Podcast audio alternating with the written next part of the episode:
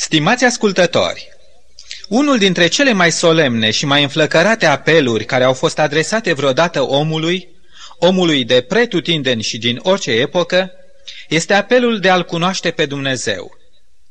Să cunoaștem, să căutăm să cunoaștem pe Domnul, căci El se ivește ca zorile dimineții și va veni la noi ca o ploaie, ca ploaia de primăvară care udă pământul. Osea, capitolul 6, cu versetul 3. Desigur că prima întrebare care se ridică în mintea noastră când stăm față în față cu acest apel divin este de ce?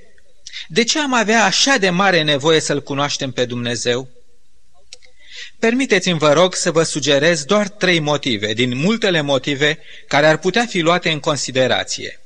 Este nevoie să-L cunoaștem pe Dumnezeu pentru că, în primul rând, noi ne-am născut despărțiți de Dumnezeu, datorită faptului că strămoșii noștri, prima pereche de oameni, au ales calea păcatului. Știți, păcatul are tocmai această proprietate.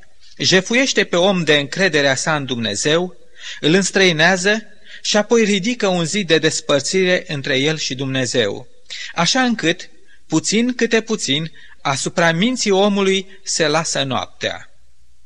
După un timp de trăire în atmosfera păcatului, Dumnezeu nu mai poate fi văzut, înțeles, apreciat și ascultat. Dar prin cunoașterea lui Dumnezeu încep să se reverse din nou zorile unei adevărate dimineți spirituale asupra gândirii omului. În al doilea rând, omul zilelor noastre este foarte mândru de cunoștințele sale științifice și crede că acestea sunt atot suficiente încât el nu ar mai avea nevoie să-L cunoască și pe Dumnezeu. Să nu uităm, să nu neglijăm să citim atent lecțiile istoriei. Civilizațiile dinaintea noastră au pierit. S-au amestecat cu pulberea veacurilor și a istoriei, tocmai pentru că ele au exclus pe Dumnezeu din conștiința și din preocupările lor. Cu cât mândria celor civilizații a fost mai mare, cu atât mai jos s-au cufundat acestea în degradare spirituală și morală. Se pare că apostolul Pavel a citit corect istoria atunci când scria creștinilor din Roma în epistola sa, la capitolul 1 cu versetele 21, 22 și 24, următoarele cuvinte. Fiindcă măcar că au cunoscut pe Dumnezeu, nu l-au proslăvit ca Dumnezeu, nici nu i-au mulțumit, ci s-au dedat la gândiri deșarte și inima lor, fără pricepere, s-a întunecat. S-au fălit că sunt înțelepți și au înnebunit.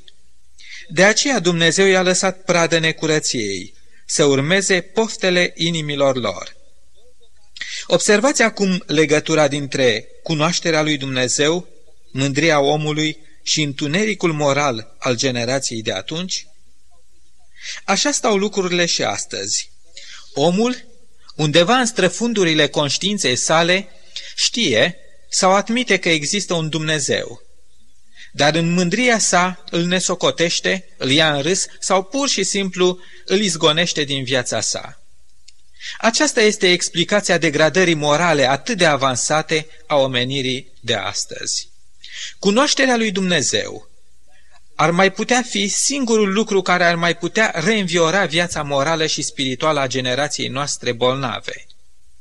Aceasta ar putea fi ca o ploaie de primăvară, care cheamă toată natura la o nouă viață.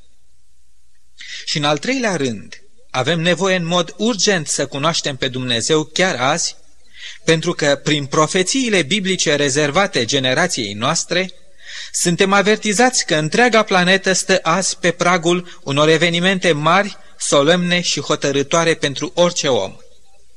Mulți oameni din această generație vor ajunge să recunoască de-abia învâltoarea acelor evenimente teribile că au ajuns față în față cu un Dumnezeu viu, atotputernic, drept, care a ajuns la capătul răbdării și îndurării sale. Fără îndoială, că pentru mulți oameni va fi atunci prea târziu ca să-și mai ia timp să mai găsească în inima lor energie și bună dispoziție pentru a-L căuta pe Dumnezeu. Acum este timpul cel mai bun. Deci, cel puțin trei motive pentru că ne naștem deja în întuneric, despărțiți de Dumnezeu prin păcat, pentru că mândria noastră de oameni civilizați, care nu au nevoie de Dumnezeu, continuă să ne păstreze în întuneric și ne degradează și mai mult viața, și pentru că suntem la ultimele pagini ale istoriei planetei noastre, iată de ce avem nevoie urgentă de a-L cunoaște pe Dumnezeu. Într-una din emisiunile precedente, mi-am luat timp să prezint metoda prin care putem să-L cunoaștem pe Dumnezeu și principalele locuri în care Dumnezeu ni se face descoperit. Îmi pare rău dacă nu ați putut asculta acel subiect. Desigur că îl veți putea comanda înregistrat pe o casetă. Însă în continuarea acelui subiect am fost mereu tentat să vorbesc și să dovedesc care sunt marile atribute ale lui Dumnezeu, cu alte cuvinte să-L fac pe Dumnezeu cunoscut ca fiind un Dumnezeu atot înțelept, atot puternic, atot știutor, drept, sfânt, care iubește ordinea, frumosul și neprihănirea. Dar pentru că dumneavoastră sunteți din aceeași plămădeală sufletească ca și mine, eram sigur că, oricât de multe studii am fi făcut în domeniul acestor atribute ale lui Dumnezeu, ați fi rămas cel mult copleșiți de grandoarea, puterea și perfecțiunea unui astfel de Dumnezeu și doar atât. Poate că toate aceste cunoștințe nu ar fi făcut decât să simțim și mai mult că între noi și Dumnezeu există totuși o distanță imensă. De aceea am căutat să ajungem cât mai direct la acea trăsătură de seamă a caracterului lui Dumnezeu, a naturii sale divine, iubirea. Dumnezeu este iubire. Fără această trăsătură de caracter, mie, cel puțin, mi-ar fi groază să am de-a face cu un Dumnezeu infinit în putere și înțelepciune, dar care nu mă iubește, sau care mă ignoră sau mă neglijează, în ciuda faptului că știe cât de dependent sunt eu de el.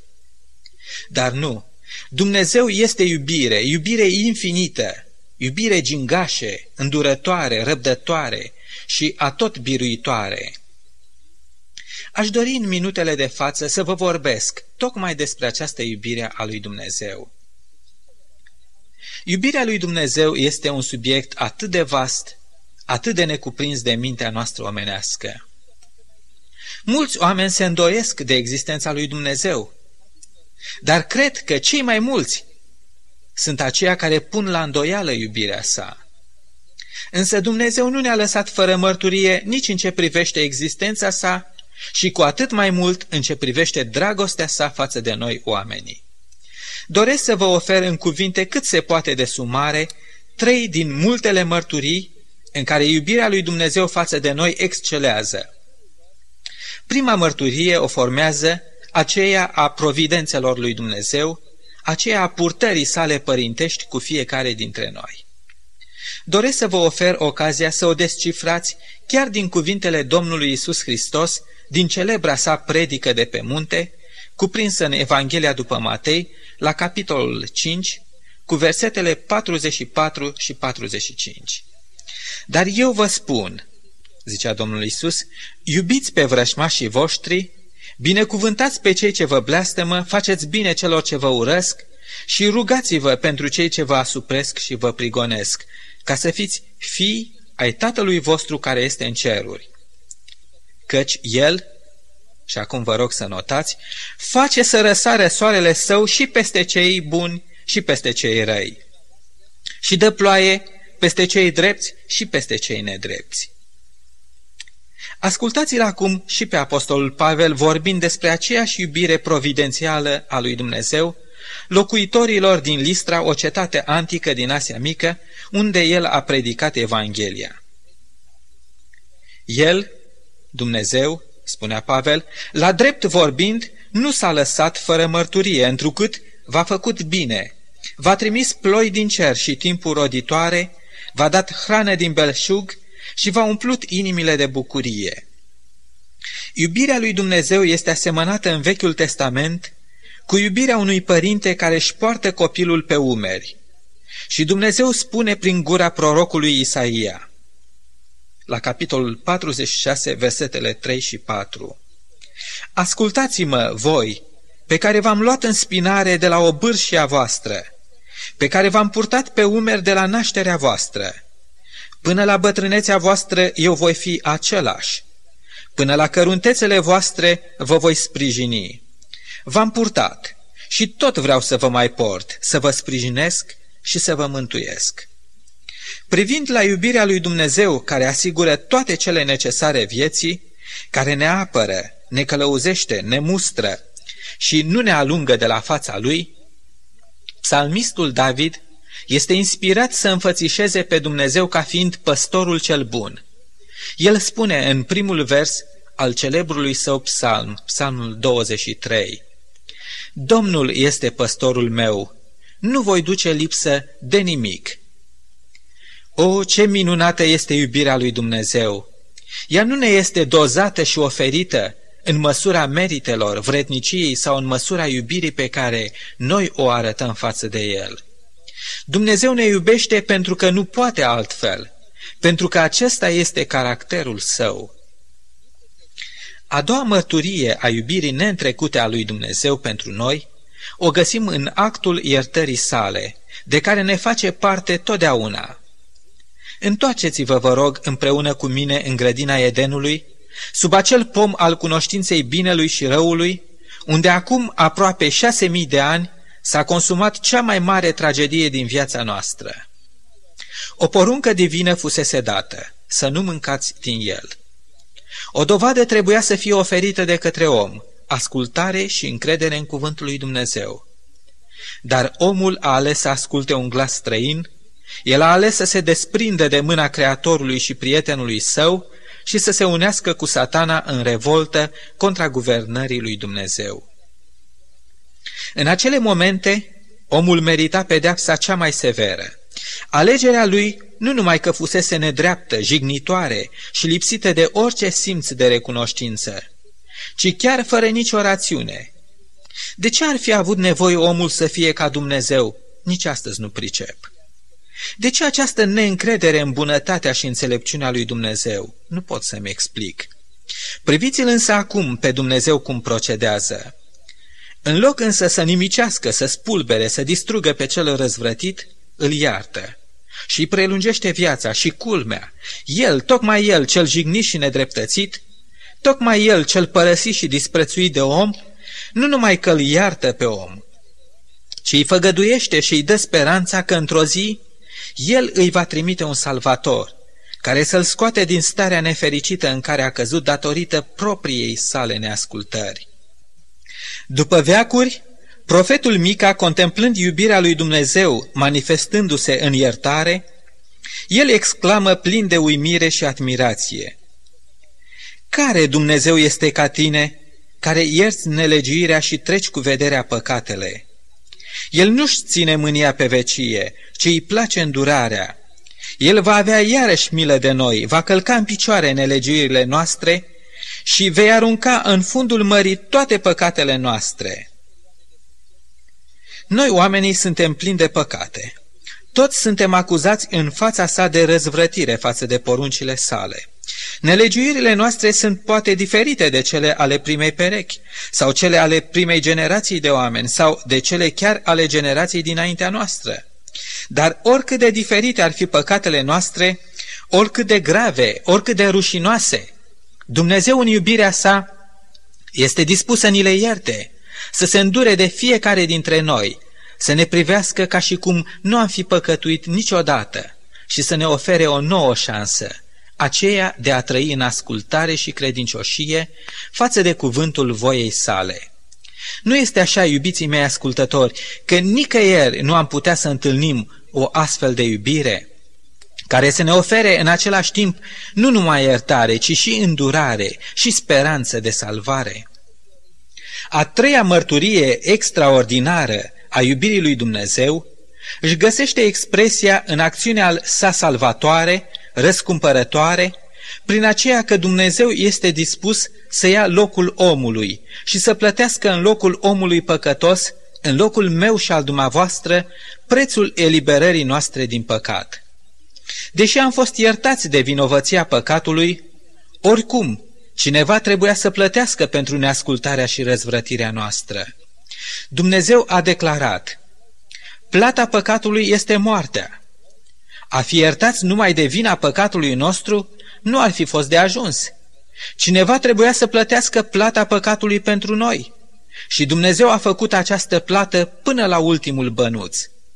Pentru noi, pentru răzvrătirea noastră, în locul vieților noastre, Dumnezeu a hotărât ca să așeze sub condamnarea morții pe însuși Fiul Său. De ce a procedat Dumnezeu astfel? Simplu, dureros, sfâșietor de simplu, fiindcă atât de mult a iubit Dumnezeu lumea, că a dat pe singurul Său Fiu, pentru ca oricine crede în El să nu piară, ci să aibă viață veșnică. Unii gândesc că Dumnezeu de aceea ne iubește, pentru că a dat pe Fiul Său să moare pe Golgota pentru păcatele noastre. Nu, nu deloc. Nu. Iubirea lui Dumnezeu s-a născut nu din cauza Golgotei, ci tocmai Golgota s-a născut din cauza iubirii sale infinite pentru noi. În decursul veacurilor, teologii au emis tot felul de păreri care au denaturat înțelesul iubirii divine, spunând că moartea lui Isus a avut darul să potolească mânia lui Dumnezeu, sau că prin moartea sa Isus a oferit satisfacție de plină pentru dezonoarea și jignirea pe care păcatele noastre le-au adus lui Dumnezeu. Nu, stimații mei, nu rețineți asemenea idei străine de caracterul lui Dumnezeu. Nu acceptați să-L coborâți pe Dumnezeu la nivelul miturilor antice, ca fiind un Dumnezeu răzbunător, sângeros, plin de mânie, care se poate calma numai atunci când ar vedea sângele curgând. Golgota, repet, nu a avut menirea să calmeze pe Dumnezeu și să-L stimuleze să ne iubească, ci din potrivă Golgota stă ca unică mărturie că Dumnezeu ne-a iubit Așa cum spune Apostolul Pavel în Epistola către Romani, la versetul 8 din capitolul 5, ne-a iubit pe când eram noi încă păcătoși. Golgota îți spune ție și mie, prietenul meu, un singur lucru. Cunoaște, omule, pe Dumnezeul tău. Vorbind despre iubirea salvatoare a lui Dumnezeu, unii teologi au prezentat oamenilor un Dumnezeu cu totul diferit decât acela pe care îl descoperim la Golgota. Această părere susține că, prin moartea fiului său pe Golgota, Dumnezeu ar fi deschis o eră nouă pentru omenire, că în iubirea sa pentru om Dumnezeu nu ar mai fi astăzi așa de pretențios, că nu ar mai cere omului ascultare de nicio poruncă din cele zece porunci ale legii sale, ci doar ascultare de porunca iubirii. Că un Dumnezeu al iubirii pretinde doar atât, iubire, dar fără ascultare.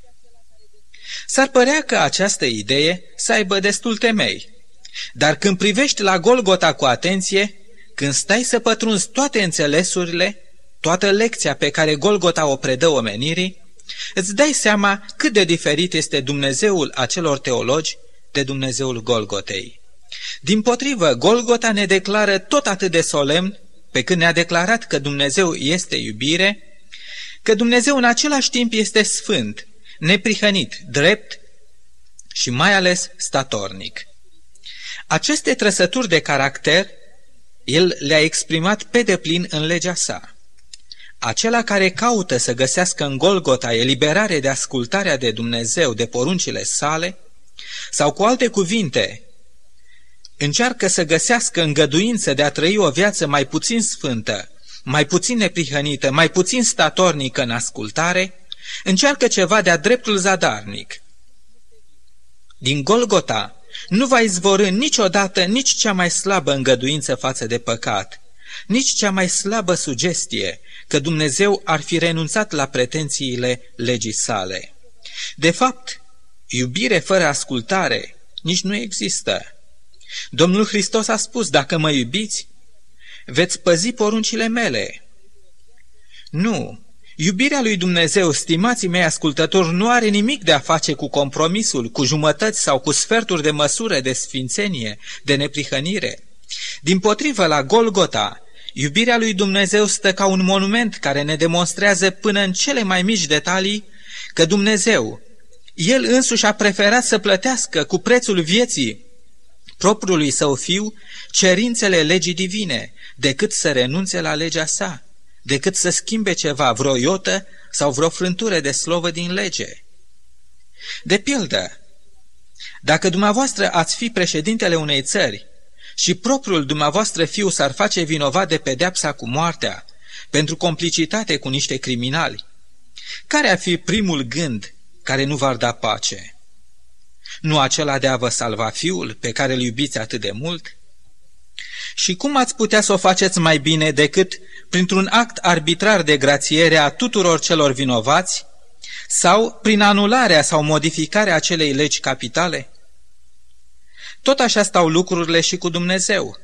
Și Dumnezeu ar fi putut proceda exact la fel, dar e lucru cert că El n-a făcut-o. El nu a evitat moartea fiului său și nici nu a modificat sau anulat legea care îl ținea sub condamnare. De ce, veți întreba? Nu numai pentru că Dumnezeu ne-a iubit, ci pentru că Dumnezeu nu este un Dumnezeu al compromisului, pentru că El nu a putut nici la Golgota și nici azi să renunțe la cerințele legii sale, fără să-și perecliteze prin aceasta dreptatea, sfințenia și statornicia caracterului său. Ci mai mult, la Golgota, Dumnezeu s-a legat cu jurământ că va dărui omului o altă inimă, cu mult mai sensibilă, în care El însuși va așeza legea sa și îl va face în stare pe om să o păzească. Aceleași mâini care au săpat pe două table de piatră cele zece porunci și le-a mânat lui Moise, aceleași mâini le va scrie și pe tablele inimilor noastre.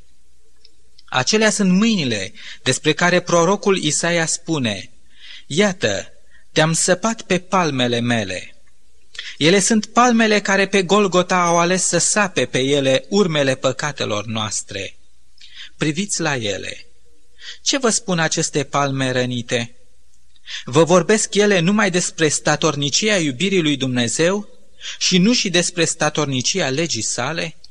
Nu, Sigur că nu, ci odată ce priviți la ele și prin ele experimentați adevărata cunoaștere a iubirii lui Dumnezeu, în aceeași măsură, noi trebuie să experimentăm și statornicia și sfințenia caracterului și legii lui Dumnezeu.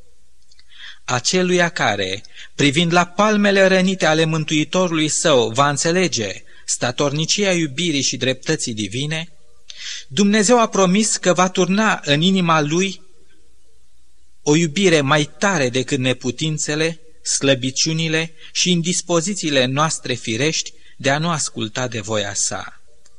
Această putere a dragostei noastre pentru Dumnezeu ne va fortifica voința, puterea și dispoziția noastră, încât, ca și psalmistul, vom ajunge să spunem Alerg pe calea poruncilor tale, căci îmi scoți inima la larg.